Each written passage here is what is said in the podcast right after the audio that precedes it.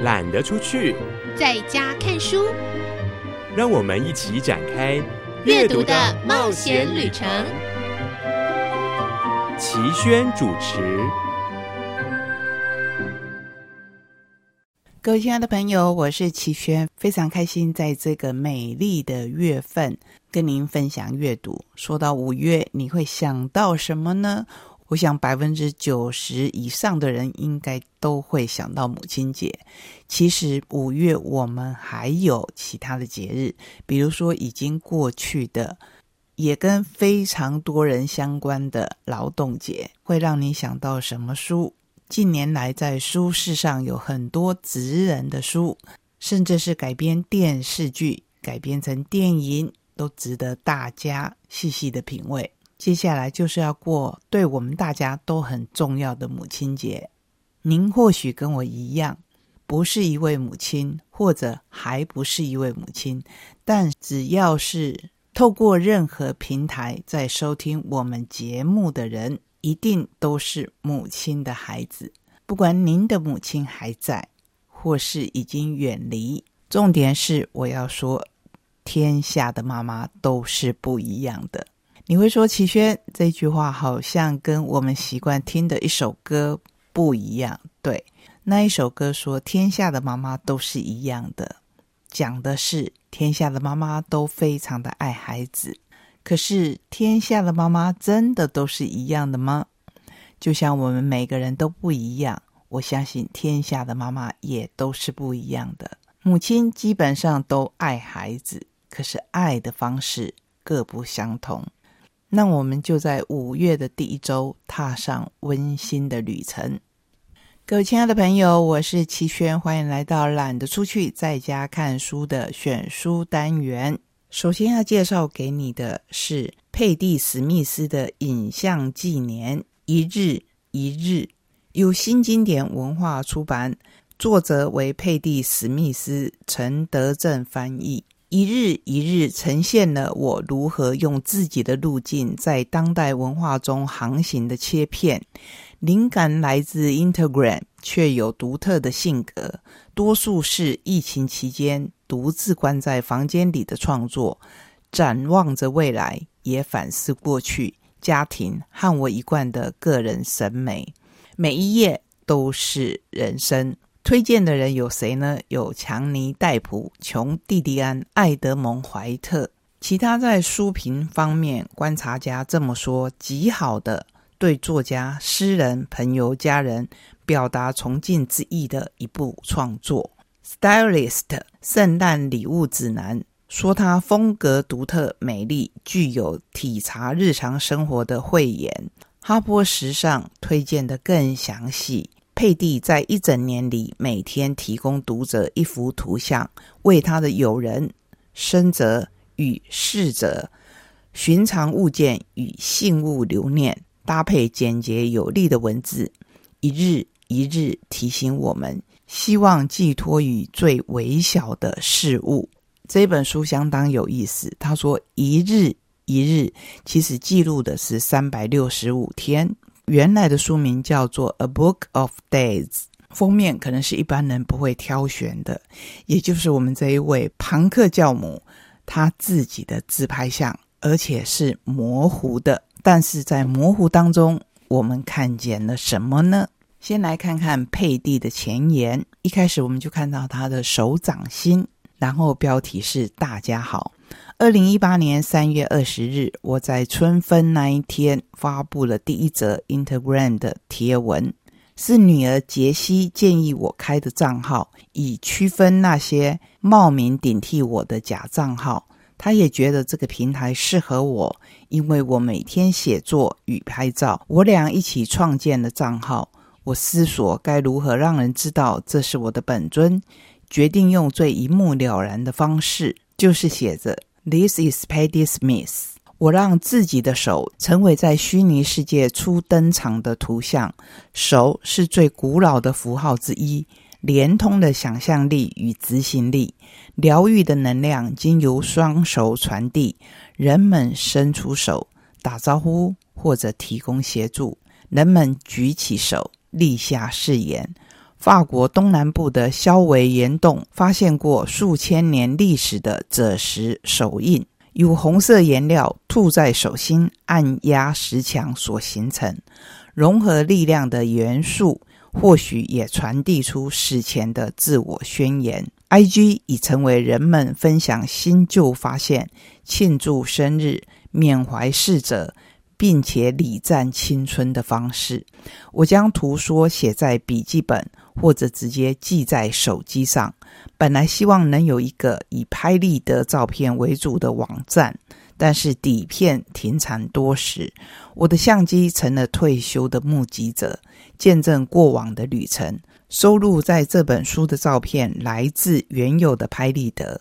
我的档案柜与手机里的图像是二十一世纪独有的创作过程，所以从这本书当中，我们真的可以看到过去记录图像的种种载具。虽然想念相机和拍立得照片特殊的氛围，我也欣赏手机的灵活性。初次窥见手机可能的艺术性用途，是透过安妮·莱博维兹。二零零四年，他用手机拍了一张室内照，列印成低解析度的小图。他随口说：“有朝一日，手机也能拍出具有价值的照片。”我当时并未考虑拥有一只，但人与时俱进。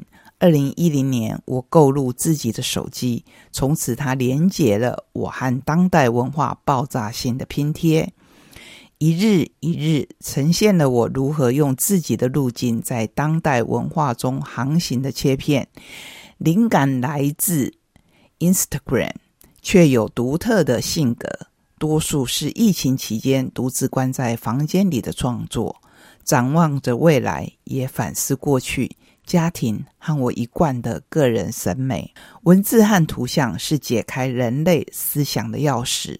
每一则贴文都被其他可能性的回响所围绕。生日祝福是对他人的提示，也包括自己。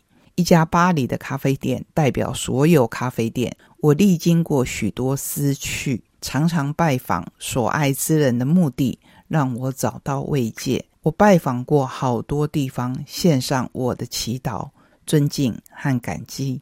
历史与我长相左右。我追随着启发过我的人的脚步，许多贴文是为了纪念他们。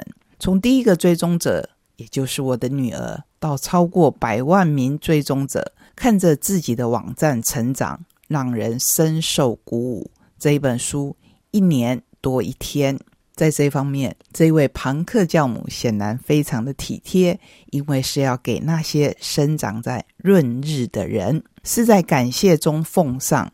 即使在最坏的时代，也能作为一处暖心的所在。每一天都无比珍贵，因为我们仍然在呼吸。被光线洒落在树梢、晨间的工作台或心爱诗人的墓碑上的方式所感动。社群媒体在它扭曲的民族制度中，有时会引来残酷反动评论、错误讯息和民族主义。但它也能服务我们，选择权在你我的手中。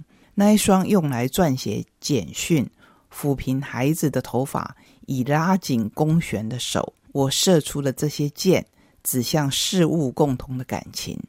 附带几句话，像破碎的神谕，是三百六十六种打招呼的方式。佩蒂比我刚才说的三百六十五天要多一天，就是给。生于二月二十九日的人，这一本书的精彩程度，由我刚才的介绍，你当可以想见。每一天的记录都非常的珍贵，但是我们的时间有限，就像我们的人生。这本书或许也就是在提醒我们，一日一日，每一日都异常的珍贵，而且每一日都非常的独特。那就让我们每个月来选一日，好不好？一月，我们当然就选元旦。新的一年即将展开，未知在我们的眼前洋溢着各种可能性。我们看到的是佩蒂自己站在海边的背影，面对的是一波又一波的海浪。我记得四月二十九号，我们办的一起追剧，也一起追幸福的我们的蓝调时光这一个讲座。在讲座开始之前，我们接了主讲人叶美瑶，先去海边拍了幸福卡，印着台东的蓝天、台东的海岸，非常的美。所以山海一直都是我们最好的背景。二月份我们选七号贝弗利·佩伯，是一位美国雕塑家，移居意大利翁布里亚的托迪。他的作品从为壮观。精神无拘无束，未来是如此的不确定。他说自己当下的工作是过去的投影，这是他独到的未来主义。照片上，我们看到的是一位女性雕塑家，拿着非常重的工具，面罩后的脸孔呈现着一种认真的光彩。三月当然要选二十号，也就是这一本书的开头。春分迎来世界说故事日。照片是一幅肖像，里头的主角人物是苏菲·冈恩布里安德森绘制的雪赫拉沙德。他是文学中最惑媚人心的故事编织者，编织的故事众所皆知的流落到苏丹人手中，他们爱不释手，决定赦免他一命。我说到这边，你想到这一本书了吗？原来。肖像中的这一位美丽的女孩，就是留下人类最珍贵的遗产之一的《一千零一夜》。再来到四月，我们选择四月五号，一九九一年，密西根小杰西紧跟着我。里头是年轻的妈妈佩蒂带着她的小女儿，他们显然刚出去运动过，因为妈妈的手上带着一颗篮球。好，我们要进入五月。五月当然要选节目播出的今天，五月七号。这是我母亲的钥匙圈，B 代表贝弗利，也就是母亲的名字。他总是将它放在居家服的口袋里。其实是很简单的一张照片，两只钥匙挂在一个金属 V 的钥匙圈上，放在斑驳的背景上。这个背景我不知道是地板。或是桌面，但是好有历史的感觉。六月十五号跟六月十六号并列，可是两张照片里面的人物同样的俊美。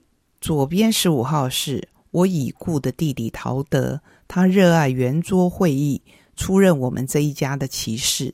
生日快乐，我的心头肉。右边则是阿波罗的半身像，在莫斯科的托尔斯泰故居。七月二十四号。大阪的继人士向创作《罗生门》的伟大日本作家芥川龙之介致敬时，点亮的香炉。他害怕鱼行，追求和平。八月十七，佩蒂记录的是在帕维隆女王酒店住客能够在韩坡手稿的忠实摹本下做梦，奇幻的梦境中追溯着每一个字的来历。感觉既神奇又苦涩。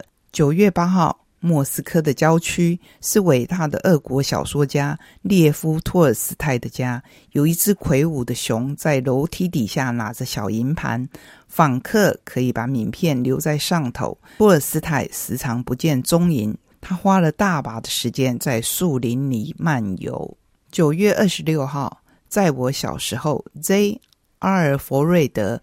普鲁佛洛克的情歌里有一句话和我产生奇异的共鸣：“我变老了，我变老了，我将卷起残酷的裤脚。”几十年过去，我开心的变成了那个人。生日快乐，T.S. 艾略特。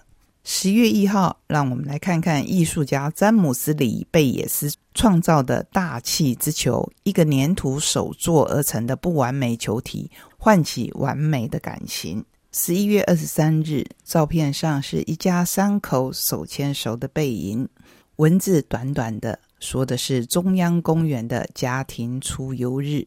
最后的跨越，当然留给年底的最后两天。十二月三十日写的是，每年生日，母亲会在清晨六点一分拨电话给我，留下这则讯息：醒来吧，派翠西亚，你出生了。所以，生于十二月三十号的佩蒂，在最后一天附上跟大家的合照，也写上“大家新年快乐，我们一起活着”。这是一本相当有意思的书。所以我要用译者的话来画上句点。题目是每一个纪念日。他说，佩蒂·史密斯是一个反常的人物。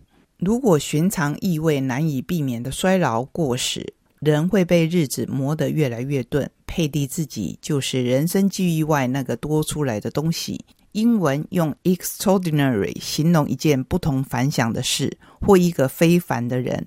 佩蒂在看似安排好的命运中，用他惊人的决心与热情，超越了生命的格局。而他的创作，无论音乐或是文字，都体现了另一位诗人歌手里欧纳科恩说过的：“艺术只是你生命燃烧过后所剩下的灰烬。”经历过一九六零年代，一直走到现代。我们看到，在书中被铭记的评论家苏珊·桑塔格曾经说：“对文化困境或文化衰败的感觉，使人油然而生一种欲望，要去扫荡一切。